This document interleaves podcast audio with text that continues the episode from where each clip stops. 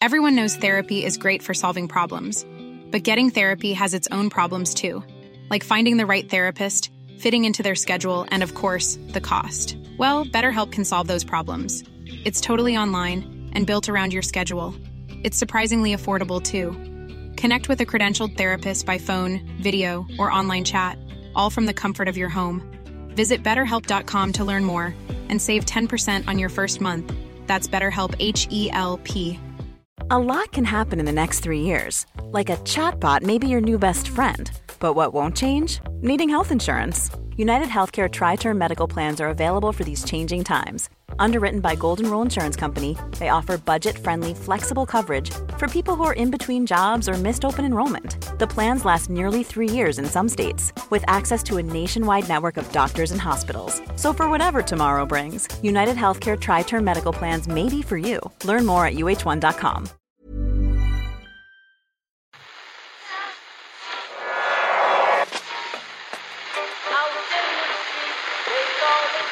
is that? That's the second time it's gone off. They never go home. They never go home. They never go home. Those those those boys.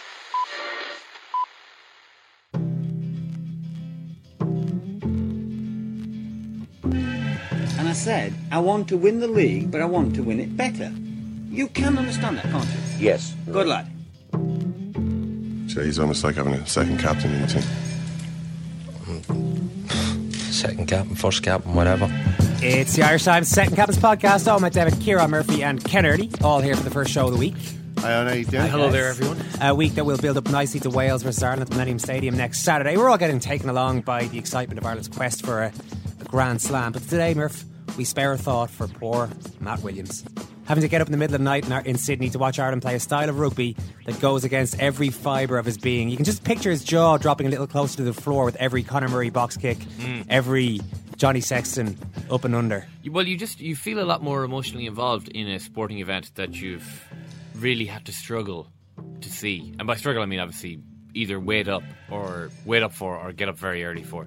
You feel as if these pampered sports people, right, living in their little bubble, you know, un- uncaring to the rest of the for the uh, as to the needs and wants of the wider world, they owe me.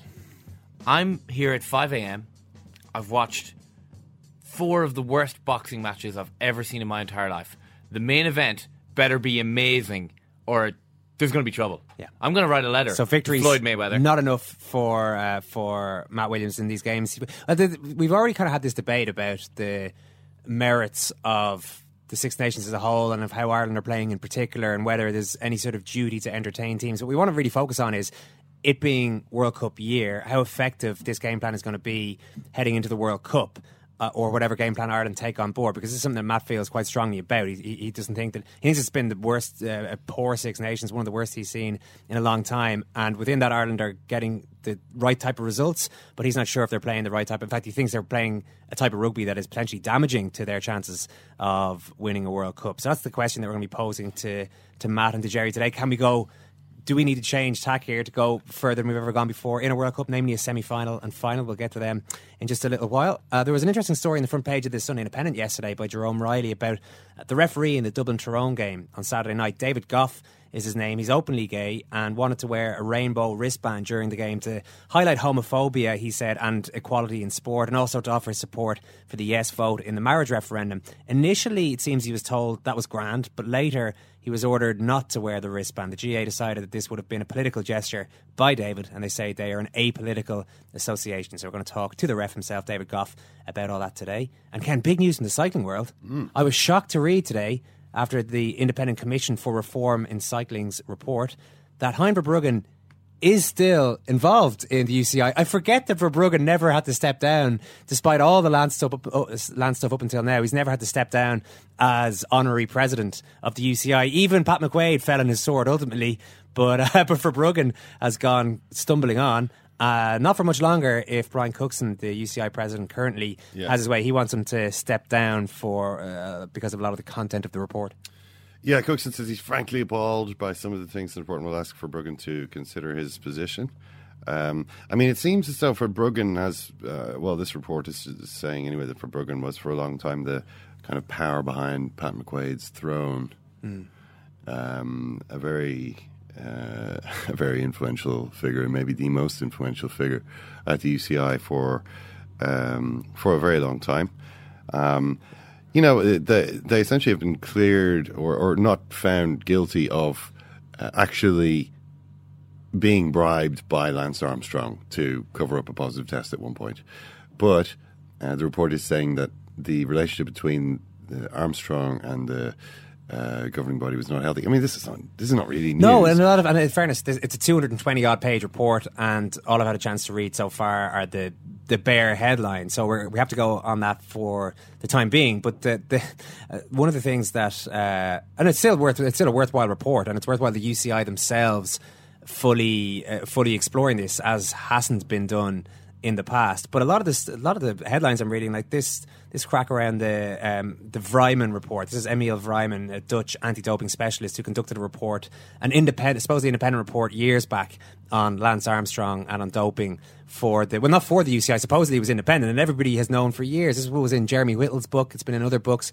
It's been in the. Uh, I assume it was in the. Uh, the USADA report that this was uh, uh, this Vrijman report was absolute nonsense. That he was well known, well to be a friend of Verbruggen's, and that there was a huge amount of collusion going on there. This has been uh, confirmed here. It's clear the UCI never intended it to be fully independent. This is what Cookson says. It's clear that Lance Armstrong's lawyers wrote large sections of the Vrijman report, and it's clear that the UCI, UCI on. was complicit. Yeah, don't just write. At least meet meet up with the meet up with at I Just what, ask him. Give me the spirit of what you yeah. of what you'd like, and then we can transmit that, and then we'll there'll be a collaboration. But to just you know let them write the whole thing themselves, I mean, or large portions of it, I mean, that's just not right. But there is a much bigger scandal, Ken, than anything Lance Armstrong has to do with, and it's emerged over the over the couple hundred pages. Uh, well, the report claims you know what I'm talking about, Ken. The report claims that um, doping is now rampant in over 40s uh, amateur cycling. it's just that there are middle-aged businessmen out there winning these amateur uh, bike races on EPO. which is just I shouldn't laugh. It's it's insane. Oh, it is funny. I mean, you've got to you've got to say that's funny. That's that is the definition of a midlife crisis. Whatever we're getting into your like or getting on the bike, but to then dope yourselves to the eyeballs, yeah. so that you can beat some other over forties to yeah. this amateur race. Well, look, that's the, insane. That's the cesspool that you're confronted with in under forties in over forty cycling. It's either, you know, accept that you have to dope or accept that you can't compete. You know, and that's I, that's the fr- choice that these these athletes are being forced to make. The lose lose situation they're being forced to confront. I want future generations of over forties, middle aged amateur bike riders to not have to make that choice. Yeah, well, that's that's, that's the dream. The tonic of truth can flow over this great sport of over forties bike racing, and maybe we could we could all stop taking drugs. I mean, it's it's really how interesting. Would actually. it be? How expensive would it be to be a middle aged businessman on EPO? Well, I mean, what sort of money are you pouring in to win these amateur? Not rides? as expensive as, as all your uh, as all your racing gear. I imagine. I imagine you're talking about some top of the line bikes. Mm. You know what I mean? You're talking about guys who have all the equipment because it does suggest something interesting about the motivation for doing it. I mean, you would think uh, at that stage of life, you're probably, you know, notwithstanding advances in gene therapy and so on, you're probably past your prime athletic years. it's it's not really supposed to be about pushing back the limits of human endeavor once you get into the pot-bellied yet still lycra clad over 40s uh, bike racing circuit. Uh, so why are you doing it? You would you would think people do it because they enjoy it, because it's fun, or because they, they want to keep fit. You know, they want to be healthy. Sometimes a little too healthy. Sometimes annoyingly healthy. You know, you know the you know the kind of person. Um, you would think that was the motivation for doing it, but it turns out actually the motivation for doing it is to imitate their heroes. Oh yeah, that's actually the main. It's the kind of this mimetic impulse to be like, you know, Lance Armstrong. Oh, but you're every year ahead of the Tour de France. Amateurs, anybody, you could go over and cycle one of the stages of the Tour de France as sort of a, a, an a glimpse into this world that your heroes yeah. live. I mean, I, which I can, I can, uh, I can understand why someone would want to do that. I mean, I'd, I'd quite like to do that even at some point. You know, get a sense of, okay, just how how difficult is this? You know what I mean? For, I mean, even if I did manage to complete a stage of the Tour de France, it still doesn't really tell me much about what it's like for a top athlete to do that. You know, they're two very different experiences. Tells you something, though. It, it, it would tell you something. I, I can understand that, but the idea of actually taking drugs as well to win an over 40s bike race is insane. And it, and it just shows that actually these guys, it's not just kids who are actually, who, who who kind of are, you know, just slavishly follow, you know, like little ducks in a row, following the, the mother duck who is their role model. You're talking about like grown adults who evidently are doing doing it for the same reason. I want to be a little mini Lance Armstrong. Yeah. I find that a, a quite an interesting who, insight. yeah, they're the same guys who cheated golf, though. You know, and uh, and I mean that. Cheating at golf is different. Cheating at golf is, is different. Cheating at golf doesn't involve drugging yourself.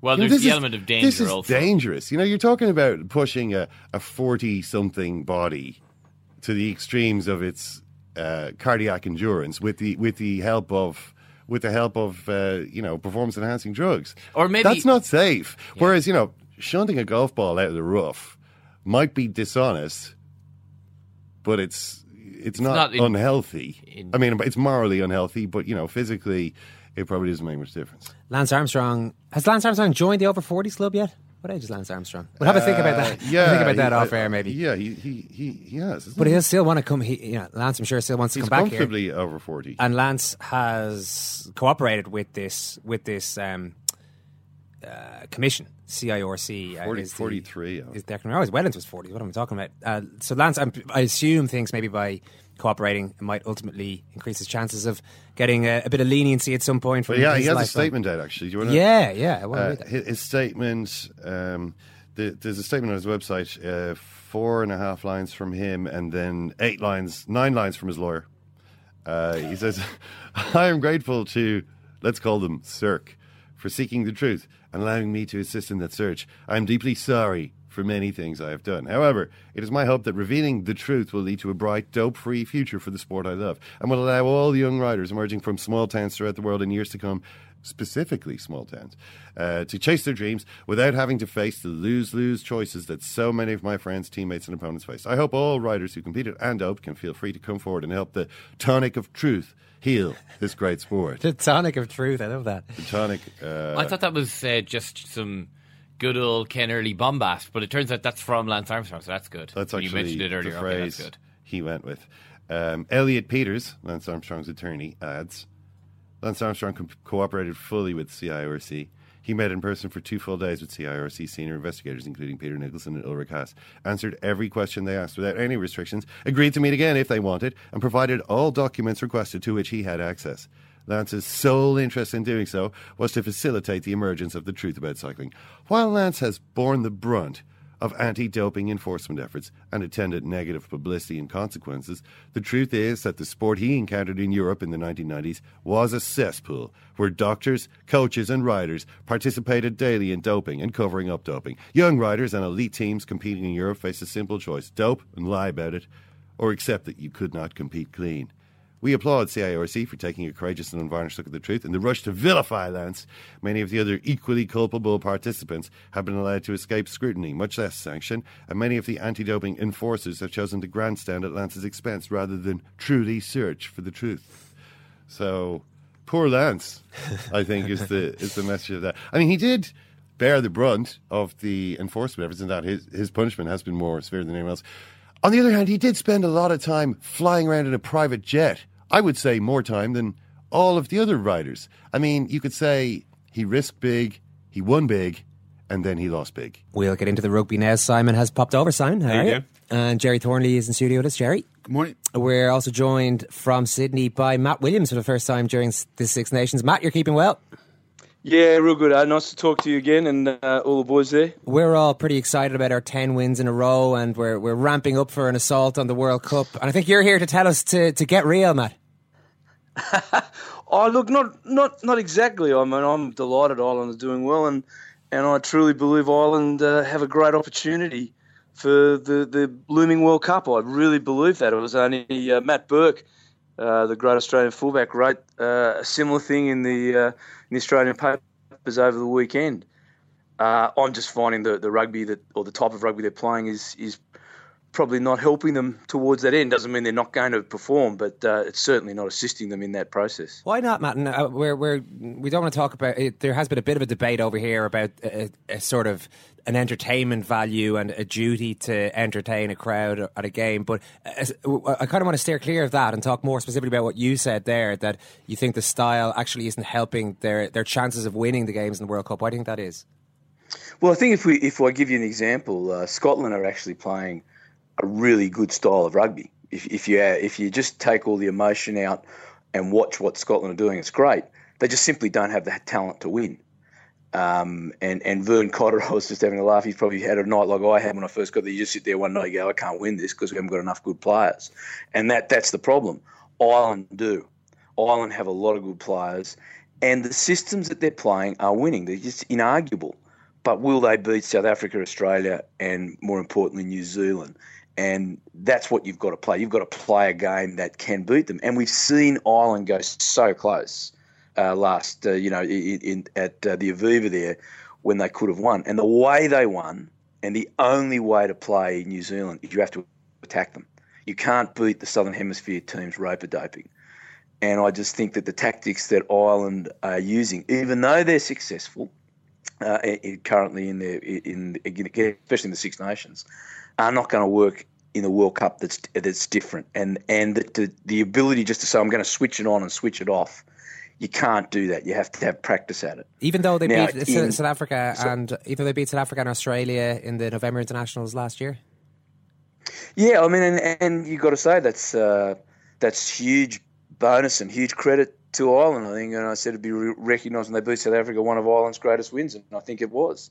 But I do think the World Cup is different the World Cup, you're going to uh, people have a different mindset. The, those games are friendly games. There's players left behind back in uh, uh, in South Africa and Australia. There's all those things. The World Cup is a different process. The the uh, the process is much more even for both sides. But I also have to say to you that you have to give Ireland credit. They have beaten Australia and they have beaten South Africa. That's why going backwards into this style of play is so disappointing for me and so confusing. Gerry, what do you think? It's an interesting one, isn't it? It's a very interesting debate. Um, I'm not so sure that Ireland have gone backwards so much as um, just they've played what they've seen in front of them to a degree. I think that uh, if Northern Hemisphere referees are not going to apply the hindmost foot offside line and um, it's almost impossible to penetrate a defence like England and France are flooding the breakdown and giving away penalties then Johnny Sexton has to kick them, and that's what he did. He kicked six penalties because that's the way France went and played the breakdown, and Ireland couldn't build any momentum. So there's a degree. I think Ireland have wanted to play more expansively than they've done thus far, but they've just played what they've seen in front of them, particularly through Sexton and Murray.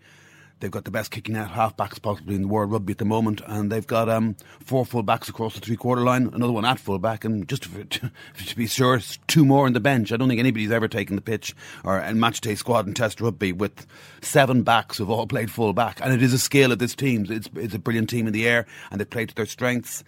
Um, whether it would be enough to beat New Zealand or South Africa, Australia in the World Cup, maybe, maybe not. I take Matt's point entirely that um, Ireland should have beaten South Africa and Australia at home to entertain any credibility coming into a World Cup. They were winnable matches and they almost had to win them. To not win them would have left them um, with a real mental baggage going into the World Cup. Instead, they're building up a good body of work that will give them a lot of mental belief. And they did come within a play of beating the All Blacks. And I would like to see them go back to more of that type of rugby. And I think it's still in them.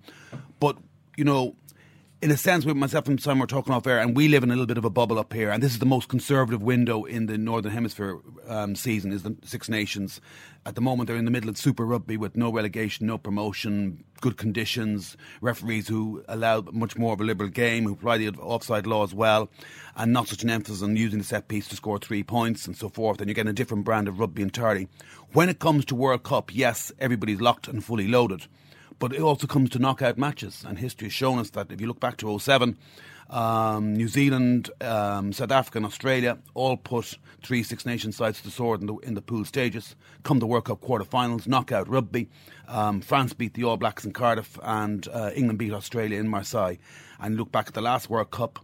Ireland beat Australia in Eden Park, and okay, um, there weren't that many Northern Hemisphere v Southern Hemisphere collisions, but ultimately, a lousy French side came within a point of beating New Zealand in the final. So, what I'm saying is, when it comes to knockout rugby, that's a different mindset as well. Yeah, mindset and mental belief are two phrases that Gerry used there, Matty. Uh, should we be focusing as much on that uh, as the type of rugby they're playing? That Ireland are building themselves into something of a machine now, regardless of, of how entertaining they've been while doing it?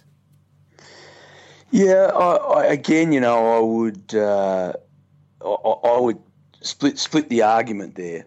Um, it is not entertaining in any way, and and we just got to accept that. The, and and I'm I'm against it. I'm I'm one of those people. You know, the game's meant to be played a certain way, and I'm finding the rugby in the, that I'm seeing on the Six Nations this year is is the worst I can remember. And I, am trying. I'm, I really sat down there and I said, "Come on, William, stop being negative. Try and find when's the last time you saw something as bad as this." And you know, you're drumming my fingers, and I can't quite tell you when. It's it's just horrid. And I don't believe is also using the talent that, that is available. Is it efficient and is it is it winning? Well, obviously it is. But when you go through some of the st- uh, stats, and I got some stick for doing it, though I did an article in the in the Times the other day. But you know, the, the stat only had 900 words. You could get 1,500 words and say that apart from the uh, the scrummaging against England, which improved markedly because Ireland got the ball out of those scrums, that they have not attempted to get the ball out of scrums. They actually used the scrum for a penalty as a strategy for an exit set. So you get the penalty, then you kick for touch then you have a line out. So you're using the scrum and your kick, and then the, the restart is really the line out. I mean, it's just an appalling way to play. But will that beat South Africa? No, it won't because they're great scrummages. Australia, yeah, they're pretty ordinary scrummages. Will it beat uh, New Zealand? Absolutely not. It won't do it. So you've got to, you know, the, the, the biggest plus Australia has or ever has is we play New Zealand every year. So you're constantly thinking, how are we going to beat them? How are we going to beat them? And it makes you a better uh, nation, a better team. And Australia's won two World Cups when we should never have won one. But Matt, are you making this? Uh, sorry to cut across, but are you are we almost assuming here too much of a lack of flexibility in Joe Schmidt's mind here? Uh, uh, in his head, is he not? Is it not that he's playing England at the moment? He's playing Wales at the moment, and when it comes to these other teams, he'll, he'll have a, he'll have a different tactical plan in the World Cup, allied to a belief among his players in him based on the fact that whatever plan he's been put, put, out, put out there against whatever opposition, they seem to win the games? Yeah, look, you just got to be really careful. You don't do exactly what you were saying and put so much belief that that's, you know, you're putting a coach up on a pedestal that's that's on sainthood because that's not reality, mate. New Zealanders don't buy that. And, and quite frankly, neither do Australians or South Africans, and nor should the Irish. It's an exceptionally good side we've had this debate before where, where we went into a World Cup. You know, Eddie O'Sullivan uh, in 2004 uh, was France 2007. You know, this debate, well, we're going to go well, we're going to go great. And all of a sudden hit the World Cup and they came an absolute cropper because the opposite teams were playing exactly this style of rugby to them. We remember Argentina bombing, bombing France and bombing uh, uh, Ireland. Ireland are capable of much more, and they should be playing – different, uh, uh, playing the ball in hand much better. And that's my point. There, there's their aspects of their game are magnificent, and the kicking game from the halves is absolutely magnificent. But it is Munster rugby. And at a certain point in the World Cup, that is not going to win it for you. You're going to have to take the ball forward, ball in hand. That is just the way, because good teams will stop their mauling. You saw England have woken up to the walk away line out they kept the ball in the first man. They didn't hand it back, so the walk away line out didn't uh, defense of the maul didn't work. Somewhere along the line, they're going to have to run, and you can't not do it for ten games in a row, and then say we're going to do it and expect it to be successful. Maddie, maybe more than any other coach Ireland's ever had, Joe Schmidt is obsessed with the next game, with the small picture rather than the big big picture. The players keep repeating this to us. Um, and there seems to be a little bit of a trend that in the Six Nations, and maybe it's because of the weather and maybe it's because of the emotion, the occasion, that they're playing more conservatively than they do in the November internationals and maybe even during the summer. And for example, even that New Zealand performance, um, the Irish performance against New Zealand, um, Matt, um, Joe saw that as a bit of a one-off. You know, he he knew the team could just go out there and try something completely different and just see if you can beat New Zealand for the first time in your history. So it does seem as though he's prepared to change depending on the weather, depending on the opposition, depending on the time of year. Um, but just on the bigger picture of of the Six Nations, taking away from Ireland a little bit, do you think? as a tournament, it maybe damages the Northern Hemisphere teams because ultimately we still just have England as the only winners of the World Cup from the Northern Hemisphere. Um, but because of the weather, because of the time of the year it's played at, because there's so much about tradition and old gripes and huge numbers of away fans coming to Lansdowne Road and the Millennium Stadium or wherever it might be.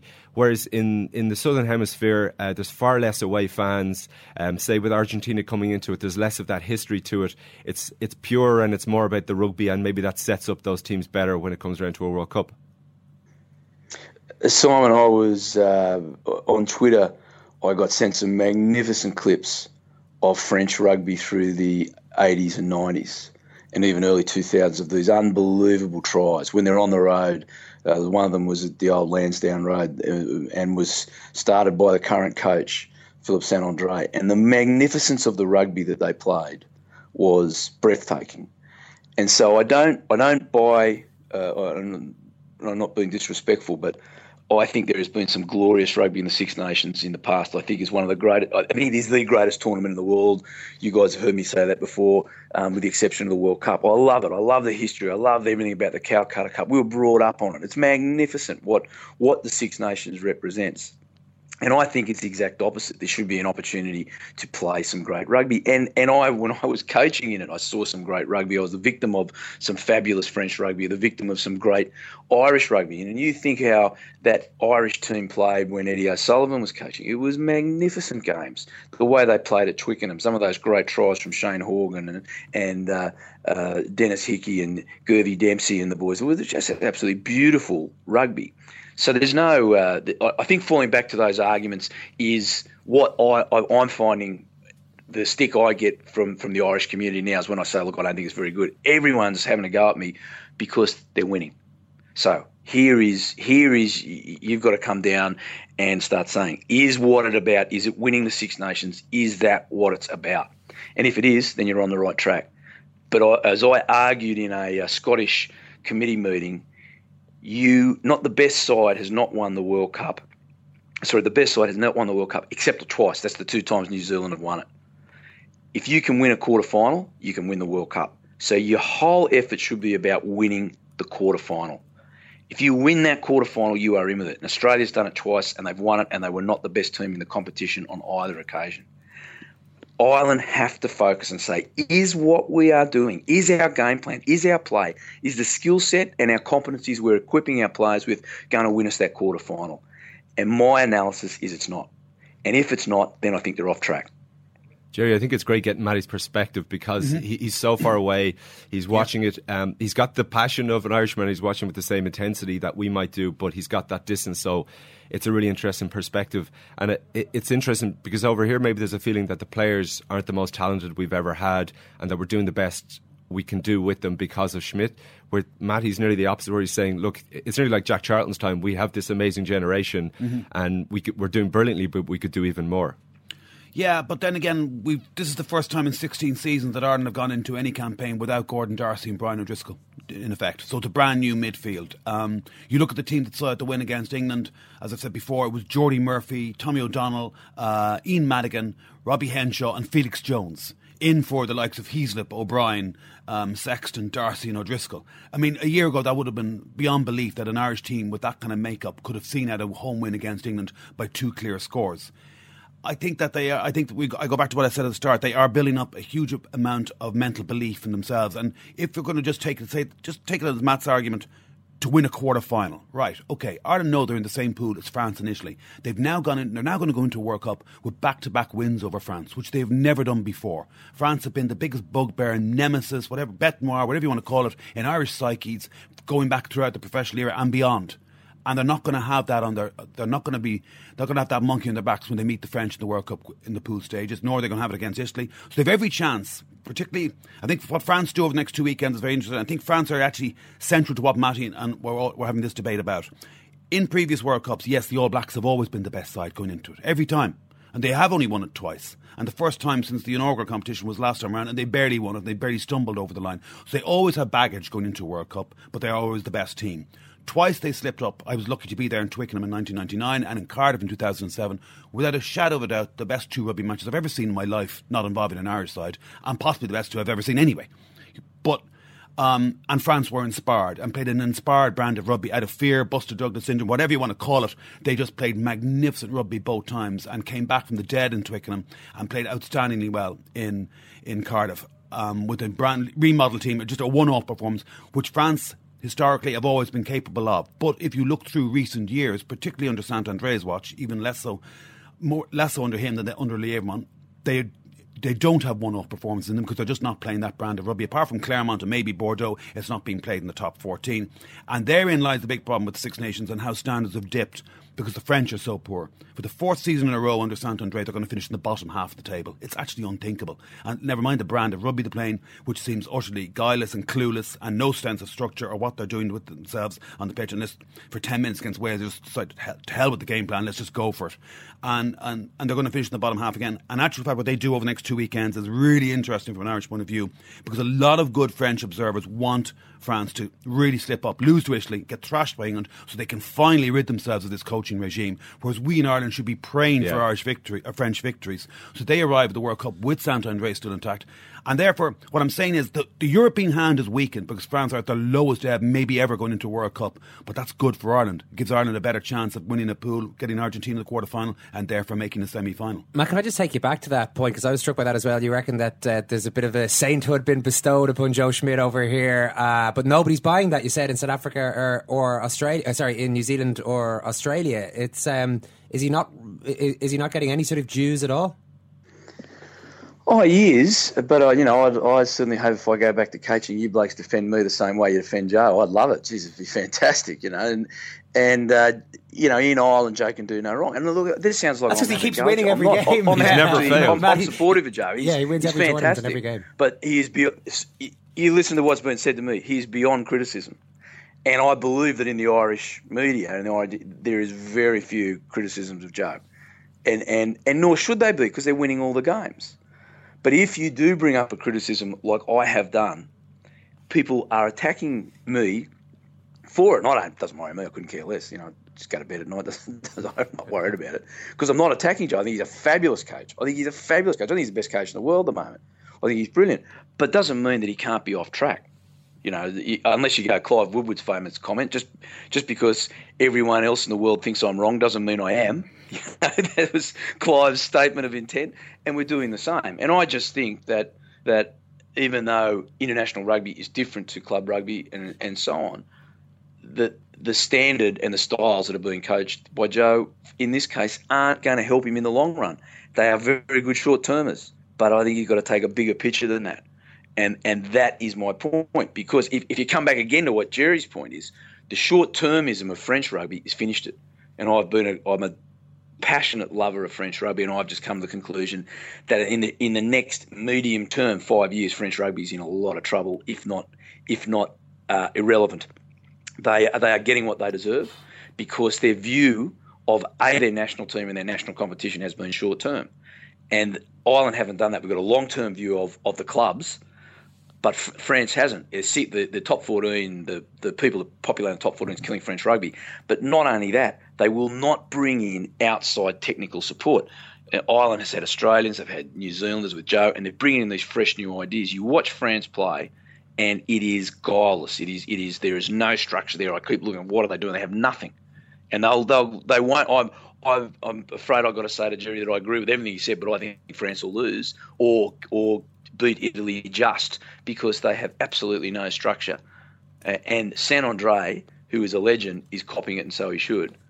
But then you've got to say, are they going to be anything in the World Cup? No. But Ireland can. Ireland can be something in this World Cup. And it doesn't happen all the time. Australia won't do much at this World Cup. They'll make up the numbers. So when you get a group of guys and you look at it and say, hang on a minute, we can do a bit here. We've got a good pool. You'd be happy to get France into your pool. I'd love to get them in my pool. England, England and Wales is much harder pool for Australia than what Ireland have got. So you can finish top of your pool. Get finish top of your pool, dodge the big teams, and you got a great shot at this. And it doesn't come around every week. It doesn't come around every World Cup. Might be 30 years. So don't blow it. And my argument is the tactics we're playing are putting that at jeopardy. Okay, in the short term, uh, with all that said, I want to go very short term and ask about this weekend briefly. Gerry, what do you think? Uh, are you confident about Ireland's chances?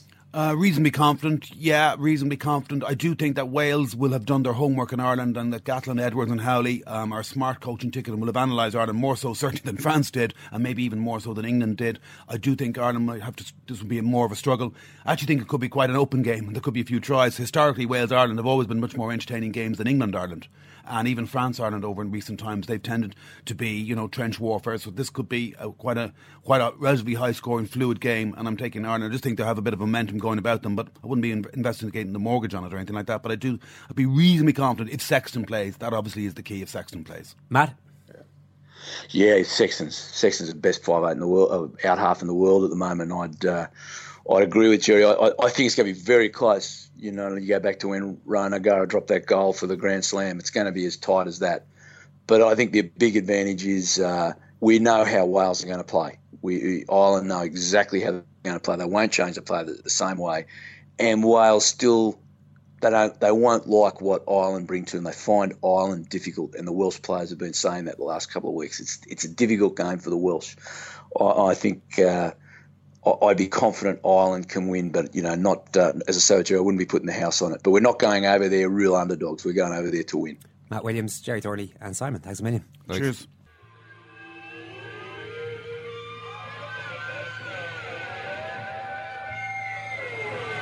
In the final, not in again. And here, oh, what about that? Send him off! Send the drinking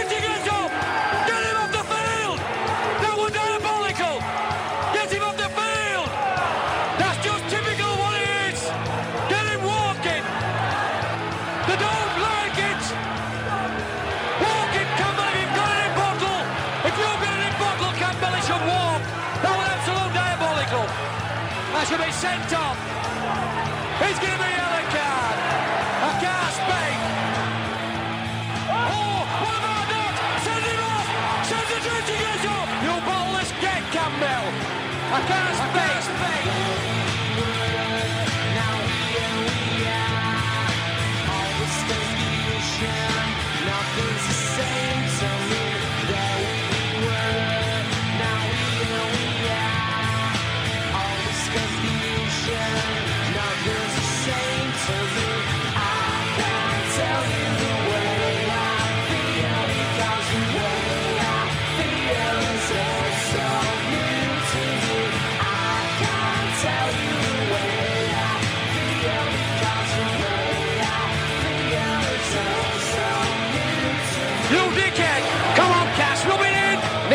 Down your side. Oh, step back, step. Oh, that's! What a magnificent try! Shove it up yours! He's the best prop in the world! Never mind anybody else! Always good to get Matt Williams' perspective, in particular during the middle of a Six Nations in which we're all glorifying in Ireland's results. Matt Williams, not so much more. But there is the question of.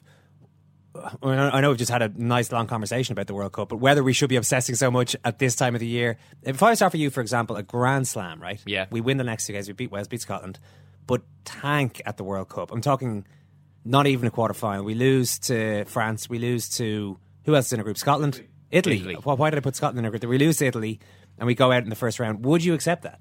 Uh, Would you take that if I offered? that to you? Well, the embarrassment of following up a Grand Slam with the defeat to Italy and France and going out of the World Cup is, I think, too great a price for me to pay. But if you're asking me right now, what should we be focusing on? That's not what I asked you. I asked you. Well, I've asked you. I've answered and you've answered it. I've answered the question. so don't So now, invent now I'll answers. give you I hate when you invent answers Another better, another better question, which I'll then answer. that is actually true. Anytime uh, a, a, a guest in, on any show you listen to or watch says that, Yeah. if you're asking me, either they just want to an- answer another question or they feel that the interviewer is not just not. Yeah, it's, it's a poor ones. question. I'll answer it, but then I'll go on and try and say something interesting, and rather rather than just accept the dead, the verbal dead end that you would offer uh, have offered up to me. But I mean, w- w- we've won two Grand Slams. Why would we start focusing now on the World Cup? We need. Let's focus on the Six Nations always. Let's never pick a team. Well, if I hear the phrase at the start of the 2016 Six Nations, we need to start thinking about the 2019 World Cup. Yeah, Uh, it, it is a little different in World Cup year. In fairness, you do have to think a little bit about the World Cup. But as Simon says, Schmidt does. Uh, he- he certainly the messages that he gives the players indicate that he's thinking one game at a time. uh, very short term. I'm not sure that, that is the case. I'd say he's he's bright enough to have an overall plan for the for the year, but he certainly doesn't doesn't drill any of that plan into the players until the time has come, which is probably the right thing to do. There's no point having too much long term information, which is irrelevant. It's not much good a player, certainly thinking of what might happen. Oh, a, New Zealand centre is not going to tackle the same way as a Wales centre, so let's worry about that. I think we have a bit more trust, I think, in Joe Schmidt than it seems they do in Australia Yeah. and New Zealand. It's weird. You know, Stuart Barnes was on the show just a couple of weeks ago saying that uh, Ireland wouldn't unveil their real game plan for France in the Six Nations until, you know, it, it, we, we wouldn't show our hand against the French because we have them in the pool of the Rugby World Cup. I don't think that's happening. And if we had lost to France because and yet still had these three brilliant players that we've decided to hold until the World Cup, I'd be pretty annoyed. The most important thing at this point is that France just win their last two games, keep Saint-André in a job, and then hopefully we smack them in the World Cup. we can all agree on that one. Uh, it's time now to scrape the barrel. I've got a call here that says you're the most boring, predictable, condescending interviewer around. Go back to lecturing. You have the charisma of a sick bag. Oh God! That's just it. I just mentioned not you, no me. Okay, ain't nobody with my.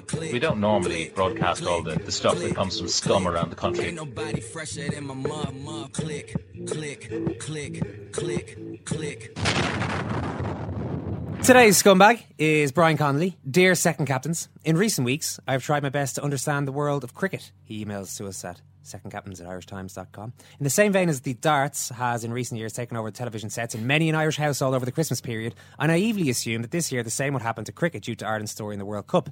I've watched countless YouTube videos and spoken to a sports journalist friend about the rules of cricket, and the explanations always seem far too long winded and drawn out, as those explaining it often deliver the information in complex terms with a sense of smugness due to the fact that they already understand the game. I hereby request an impromptu one off podcast version of Challenge Murph, where the man himself has to effectively explain the rules of cricket in under 60 seconds. Perhaps, if done successfully, thousands of new Second Captains listeners will begin to follow the game, and no doubt it'll go down in history as a big day for Ireland. Please consider the gauntlet now to be officially dropped.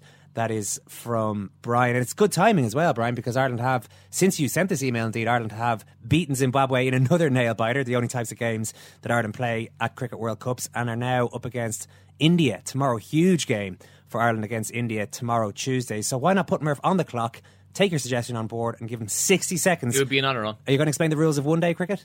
One day cricket, which is the form of cricket that we will be playing tomorrow evening. Your 60 seconds starts now. A coin is tossed before play begins. The winner of that coin toss chooses to bat or to bowl first. So Ireland win the toss and they decide to put India in. So that means India bats first. Each team bats for 50 overs. An over is made, of, made up of six balls, bowled by an Irish player. There are wickets on either side of the pitch. That's the 22 yards of closely cut grass the bowler bowls on. And there's a batsman at each end. At the end of every over, the bowler changes and delivers to the batsman at the opposite end. The batsman stands in front of a wicket and tries to hit the ball to the sideline. If it bounces before hitting the boundary, that's four runs. If it flies over the line without bouncing, it's six runs. They can also- also score single runs or two runs, three runs by running between the wickets. That's the batsman switching ends effectively. The bowler is trying to make the batsman make a mistake. So if the bowler hits the wicket with the ball, the batsman is out. So that's game over for him. If the batsman hits a shot up in the air and the ball is caught by an Irish player before it bounces, the batsman is out. If the two batsmen attempt to run between the wickets after a shot but don't make it to the opposite end in time before an Irish player catches the ball and hits the wicket with a throw, he is also out. 20 second The- warning. The aim of the game is so for Ireland, the bowling team, to take 10 wickets, bringing the Indian innings to an end. If they can do that before the end of 50 overs, all the better. The aim of the batting team, the Indian team, is to score as many runs as possible in their 50 overs or before they lose all time of the wickets. At the end of their 50 overs, India scored 304 runs. So for Ireland to win Five the game, seconds. they must score 305 runs in their 50 overs. Scoring less than that, they lose. Simple. Done. So what's a wicket? I don't know. the wicket physically are the three sticks at the end with the two bails on top. Yeah. That's not What's bad. a ball? No, that was good. Yeah, you, you It sounds feel a quite bit more simple when you put it like that. I think people get really confused when they hear commentators using phrases like silly mid off and stuff like that. Cricket You don't commentators need to don't, make any a that. huge. It's on TV anyway. Don't make a huge amount, uh, a huge amount of effort to be inclusive. I know radio cricket commentary is a bit of a cult classic for people, and they tend to not to talk too much about the cricket. To be honest, they'll talk about just about everything else. But the the specific cricket type commentary, I don't think they're. Uh, it's not like you have to know everything as in No, any other sport, but not. I don't think the commentator the commentator will talk to uh, a viewer as though they have a bit of a clue of what's going on, which I think is probably what you want. don't yeah, you do, and I think yeah, I think there's if you can apply a filter whereby you know the words that you need to understand the meaning of, and then there's loads of other stuff that you don't really need to understand, like the positions of various fielders on the field. I I don't know. I actually I, I don't know like the most of what that actually means, but it doesn't matter to your understanding of the game. All you have to do is know that how how you score and how you win the game. And basically, if you have those basic building blocks, which I've given you in the form of a 60 second radio essay there, uh, then I How many words is that, by the way? Uh, 363 words. Hmm, six words per second. That's good. Like every other sport, it's not really about the sport, though, is it? I mean, cycling is cycling, but Lance Armstrong is Lance Armstrong.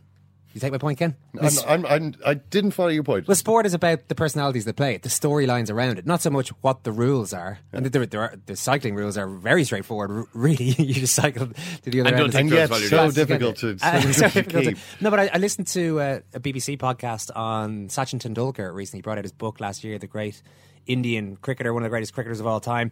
And the argument being I made. have number three on. Well, the argument being made in the Just so you podcast is that this guy, in terms of impact on his own country, is possibly the biggest sports person ever. Now, I think maybe Muhammad Ali and a few others would have something to say about that. But apparently, Michael Vaughan said he used to play matches, especially in Mumbai, where uh, where Tendulkar is from. He'd be playing a test match, and Tendulkar would be coming out fourth to bat, right? So the stands would be empty when the match started. Then the first batsman is, is got out, the second batsman has got out, and you notice people not just trickling in, flooding in. Word literally going around outside that Tendulkar is about to go up to bat. Oftentimes. There was a cheer would go up from the home fans when their one of their opening wicket. order batsmen Yeah. went down, which is just uh, insane. Uh, it's uh, uh, you know whatever amount of people live in Mumbai. The other story was that apparently Tendulkar goes out driving in his Ferrari at like four in the morning or something like that. It's the only time he can leave his place with any semblance of something that approaches a, a peace. In Sounds like uh, Robbie Keane in L.A. you think he's getting swamped to that extent? Oh, right. you did see Robbie Keane's goal, though, did you? Oh, did I? Of course I saw it. oh. Do you know what was more what I found more entertaining than his goal? The other part of the vine that popped, popped across was uh, the other vine popped across was him having a chance. What would have been an open goal chance, but his teammate pushed it about a foot too far. Yeah. So uh, Keane couldn't reach it. Now I actually thought it was a little bit like Gazza in Euro '96 failing to reach that cross Yeah. against Germany. He probably should have got there. Yeah. But Keane didn't feel feel that.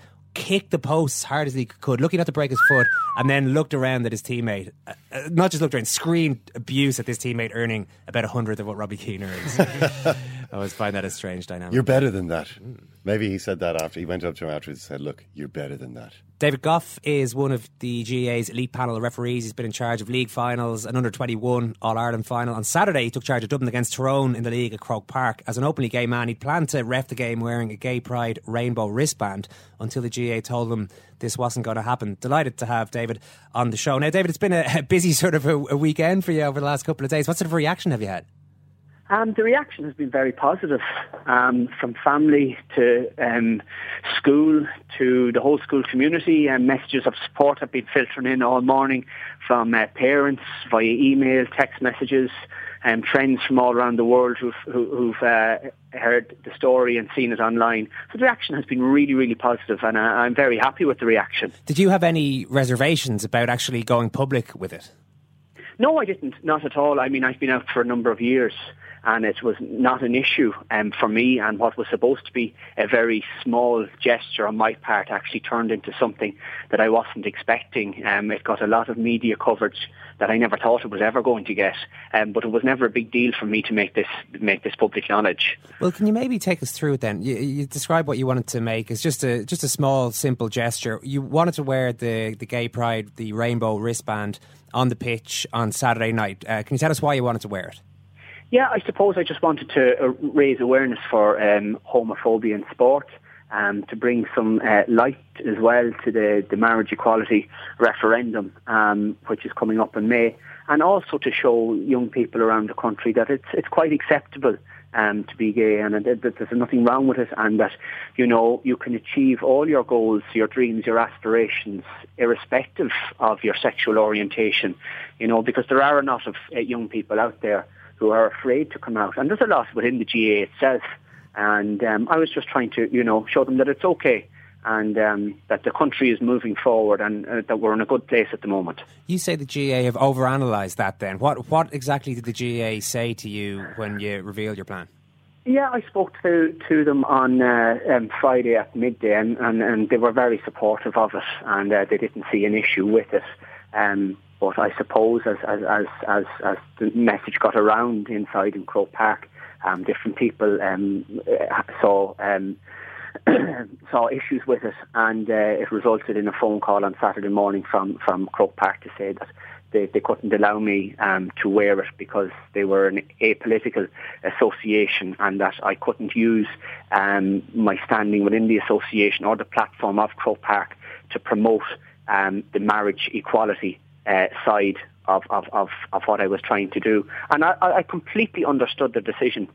And there was no argument on the phone call when I spoke to Patrick Doherty, um, the national um, referees, uh, the head of, of the referees. It was a very friendly chat, and I said, Patrick, if this is not what you want me to do, that's fine. There's no problem. Um, if I don't have permission, that's fine. It won't be worn. Okay, because the, the, quotes that uh, I read indicated that you were quite dismayed by the decision, that, that it really disappointed you, but you're saying now that you actually accepted it? No, yeah, there would be a difference with accepting the decision and having personal feelings about it. Of course, I was always going to have uh, to accept a decision. I mean, I still want to referee and volunteer for the association, but I was disappointed and dismayed that they would give me support at first Uh, but by the time it travelled through different corridors of power within the GAA, that they were pulling their support on this. Yeah, that's interesting because they said it's a black and white issue that the association is apolitical, mm. and as you say, essentially what you've said there is, is what their public message is too. But it, in a way, it doesn't sound like it's too black and white if if there were mixed messages coming to you over the course of the day. Yes, yeah, and I suppose um, the mixed messages were, I suppose, um, individuals uh, within the association giving me their support and saying, yes, this will be fine and there's no issue with this. But then when they looked at association guidelines, um, you know, they, they had to take a different stance on it. I, guess the, for, for any sports organisation, I think I think people are always worried, uh, any big organisation at all, really, about setting any sort of precedent. And I don't maybe they might feel if, what if a referee next week decides he wants to wear a t shirt saying vote no to same sex marriage? That uh, From the point of view of the GAA, maybe they're, they're concerned, um, and I'm, maybe I'm putting words in their mouth here, but that, that could be a concern for them that, okay, this is a, a standalone um, a standalone gesture by you, but that maybe uh, it could lead to it could lead to a situation where they can't refuse somebody else who wants to take a different view. Absolutely, and I, and I appreciate that, and it would be a very valid concern, and it wouldn't only um, lie with referees; it could lie with managers and players who might want to make statements, um, and they just can't be seen to allow uh, um, players to do that, or managers or, or, or referees, and that's fine. Um, I suppose the issue with the referendum outstanding. They, they also couldn't allow me w- with the referendum uh, coming up. But uh, I take it that if the referendum was not coming up, um, they would have no issue with, with any armband that I, I choose to wear. That was a key point as far as you were concerned with what they said to you that because once the referendum was called, it's uh, it then becomes a political issue as opposed to simply a statement of your own uh, of your own views. Yes, yeah, and I understood that, and it, it, you know, it was it was partly for a, a, call for a yes vote, but also, as I said, to highlight the issue of, of homophobia in sport, and also to give courage to younger people around the country and people my own age who might not feel comfortable in coming out at home and in their GAA clubs. And actually, I, I received a very lovely message from my own team at home in Slane in, in County Meath supporting me, and they said they'd be willing to wear any armband on any on any day for uh, on any match in support of me. And you know, the GAA club at home have been absolutely fantastic, as has the, has the community. So it's all been very positive. Was that was were you able in a position to explain that to the GAA that look, okay, I know that a part of it is is political if you want to use that phrase in the sense that there is a referendum going on, but as you've explained very eloquently here, David, a lot of it is personal to you and and also personal to other gay members, particularly maybe gay members of the association who are concerned about coming out or whatever it might be. That uh, did, were you in a position to actually convey that that part of your message to the GAA? Did they did they listen to that? If so? I did. I did convey, convey that to, to Patrick um, and to Alan Milton um, on Friday night, um, but uh, and they seemed to appreciate that. But the, the, whole gesture came undone, I suppose, around the, the political um, side of things with the, with the referendum, and they did take my points on board, and they spoke very nicely to me. And there was, as I said, there was no arguing. Um, so I did get my point across, but they were just unwilling to, to move on it, and, and I and I totally understand and accept the decision. Do you wish you'd just warn it now rather than flagging it in advance? No, uh, absolutely not. Um, I respect the GAA and I respect their stance on it. I've been a member of the association for a very long time and would continue to be. and um, they're going to have policies and procedures and a number of things that I wouldn't be privy to, as such as as, as that this weekend. And they have to stand by by, by by by the procedures and policies. That's what they're there for. No different than than us having procedures or policies in the school. Um, I just wasn't aware of it in, in advance, but I'm happy that I made contact with them and let them know in advance David- that I was I was willing to do it. You've been uh, openly gay for uh, a few years now, so uh, I guess players uh, involved, certainly in, in Meath, where where you referee, where you're from, would be would be aware of it. Has it had, had any impact at all on your life as a referee? Have, has there been any negative consequences of, uh, at all of you coming out? No, there never has been. It's never reared its head in any of the matches, and the players in Meath are very respectful.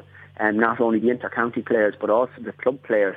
I mean, I played a good level of football in Meath from when I was 16 up until I stopped playing, when refereeing started to take over. So most of the players would know me quite well, and um, they would have known um, about me coming out. It, it, it, I never hid it, and um, it was public knowledge.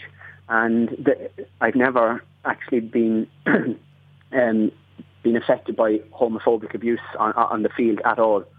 Great. Well, uh, listen, it's uh, been absolutely brilliant talking to you today, David. I really appreciate you taking the call and chatting to us about that. Uh, thank you so much. Thanks very much, lads. Yeah, really interesting there from David. Very uh, conciliatory attitude, attitude towards the GAA. I guess he's being totally respectful of their reasoning. Uh, what, uh, as a referee, I guess he, he can maybe see the the merits in going by the book and doing things the right way. But he's also outlined his personal grievances there, his personal disappointment with the the decision that's been made. It was interesting when I asked him there, would he have preferred to have just gone ahead and done it, just you know, do it, and then worry about the consequences afterwards. He was very much saying no, that's not that's not the way it's done. And may, maybe a, a player, even more so than the referee, might feel they have a freer reign to just go and do something like yeah. that. Well, I, I suppose if you're the referee, you're going out there as the representative of the GAA and of the the the rule book, effectively of the you're the rule book of the GAA made flesh on the on the pitch. So I suppose there's a different mindset at play there to a player who says, right, well, it's my own personal choice to be here. I if if I want to do this, let someone try and stop me, you know. But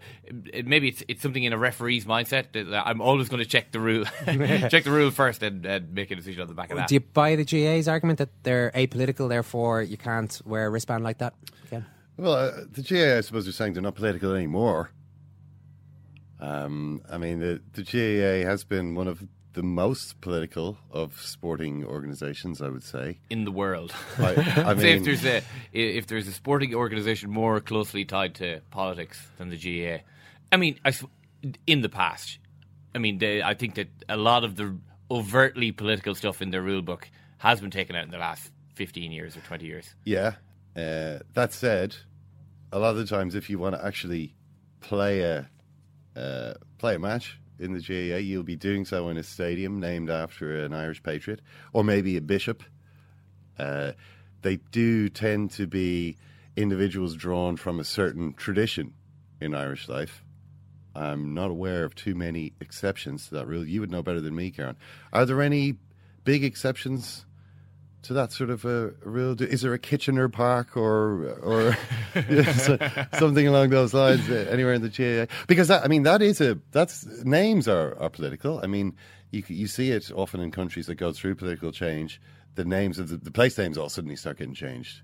You know, Sta- uh, Stalingrad became Volgograd. They apparently now want to make it Stalingrad again. Uh, in South Africa, this was, I remember when I was in South Africa, this was a big thing that was going on there at the time.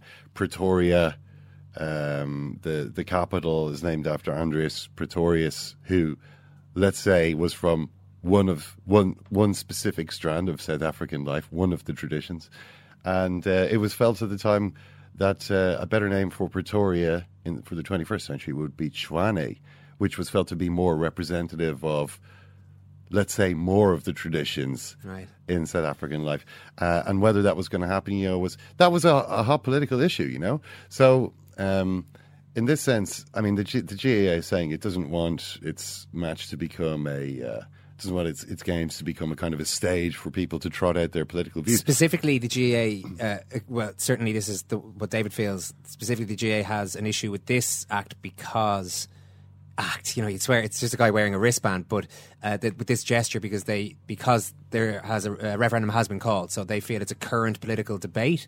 Uh, it's, it, it, it seems like they wouldn't have had a problem with the if it's a two part uh, reason for David, as it seems to be, wanted to wear the wristband, they don't seem to have a problem with one part, uh, which is him just offering support to to gay people within the association and elsewhere. But they do have a problem with him offering overt political support for one side of a current referendum. Yeah, I mean, uh, you know, um, who know, I, I don't know what the GAA's r- reasoning really is. I mean, if if Well, take it as read that that's the reasoning. Yeah, I mean, I can, I can, I can actually empathise with that. I mean, you know, again, someone comes up, you know, there are all kinds of. I'm sure people hold all kinds of political views. You don't necessarily want them being. Uh, Next week, uh, referee warms up uh, with the T-shirt saying "Enough is enough." We No vote, to- vote no uh, uh, to to, marriage, yeah. to the marriage referendum. Yeah. I mean, I mean, the ar- the argument is that I mean, the, the the kind of the liberal argument would be okay. Well, let people do that. Let people express their And argue political both sides of it via. Yeah, well, you know, and, and people will people will judge. People will make up their own minds, and the GAA is not necessarily implicated. Um, the, the the GAA is not responsible for the political views that people choose to to express. You know, I mean, this would be related to the kind of argument that say, you know, uh, you know the way footballers are always getting in trouble now for writing uh, silly or nasty things on Twitter. Well, why? You know, well, just let them say it, and then you know, if they if if if they are judged harshly in the sort of court of public opinion, you know, then they can deal with the consequences themselves. Why does the FA need to get involved in that? This would be kind of related to that. I mean, I can see why the GAA would say, no, you know, we don't want anything to. But you know, it does. It does. When you do look at the history of the GAA, this a a political attitude that they're talking about having now is evidently quite a recent development. Not necessarily a bad one, but quite a recent one. Coming up in the Irish Times Second Captains Football Podcast. That's yeah. They have asked for that, really. Yeah, you can laugh. That was the World Cup. I'm a little bit of an idealist, but having said that, I want to be like me. You don't know what you're talking about. What did you know? I managed to stay alive for 16 and a half years. I'd say it to your face, not say it to you now. Come down Swansfield and we'll see them, won't we? What you doing down here, you shawny man? Well, it, I mean, it wasn't it wasn't that great a weekend of football, though, and I have to say. But match of the day two is reduced to Liverpool versus Blackburn. Extended highlights. uh, of a nil-nil, uh, a nil-nil draw between Right. Liverpool and Blackburn. It- yeah, it wasn't it wasn't great. So we're not going to talk about English football at all. Go on. We're going to cast the net wi- a little wider than that and talk a little bit about doping. We- I know we've been talking about doping today. Um, German football always seems to ha- has quite a history of, of uh, doping chat. Mm. Uh, much more so than in other countries. Is this because uh, it went on more there, or goes on more in German football, or is it simply because they're more prepared to talk about embarrassing things that have happened in the past? We're going to talk a little bit about that, and we'll we'll talk also about the rise of of Barcelona. Last who are- word. who are in great form at the moment. Sounds good. Last word on this podcast goes to Mark English, or certainly about Mark English. Goes to me about Mark English, if you hmm. know what I'm talking about there, because I was hugely impressed by him yesterday winning another major championship medal, European indoor silver. Ailish McSweeney was part of the TV. I was quite struck actually. It was Ailish McSweeney, Jerry Kiernan, and David Gillick, and they were all so effusive in their praise of him. They really feel that this guy could go a hell of a long way. He's already on the way, but that the World Championships, the, the next World Championships in a few months might be a little bit early to make a massive impact, but that he's he's on the right track and his ability. I noticed it myself when he did the post race interview, and we talked about the boxing Murph uh, a couple of weeks ago. How uh, Carl Frampton and Scott Quigg, yeah, yeah, yeah. immediately finishes a fight and straight away has to be clear headed enough to promote his next fight. It's different in athletics, but what I was struck by was English, how clear headed he was in his analysis of the race. He literally talked about the exactly what he knew other people were going to do or thought they might do, then how he adapted when one person makes a break, then his mindset going into the last hundred meters. All these different factors were all going through his head, and he was able to explain them as a lot of sports people can't do. He was actually able to explain what was going on in his head. Ailish McSweeney made reference to that, that his racing intelligence has come on a lot and is up there with the best of them. So good luck to Mark English over the next little while. We're going to wrap things up on this podcast. We'll chat to you for the football a little later. Thanks very much for listening. Thank you, Ken. Thank you, Eoin. Thank you, Ciarán. Thanks, Ciarán. Thanks, Eoin. And I'm, I'm glad that you didn't make a big deal about choosing me or Ken, as you often do for the thank yous at the end. I often feel like I'm on judgment right up to the very end. But on this occasion, it was just an off the cuff remark. So well, I did go for, that. Ken first, though. You well, will that's fine. No, it's absolutely first. fine. Not, not, not a problem for me, Eoin. We'll chat to you again. Take care.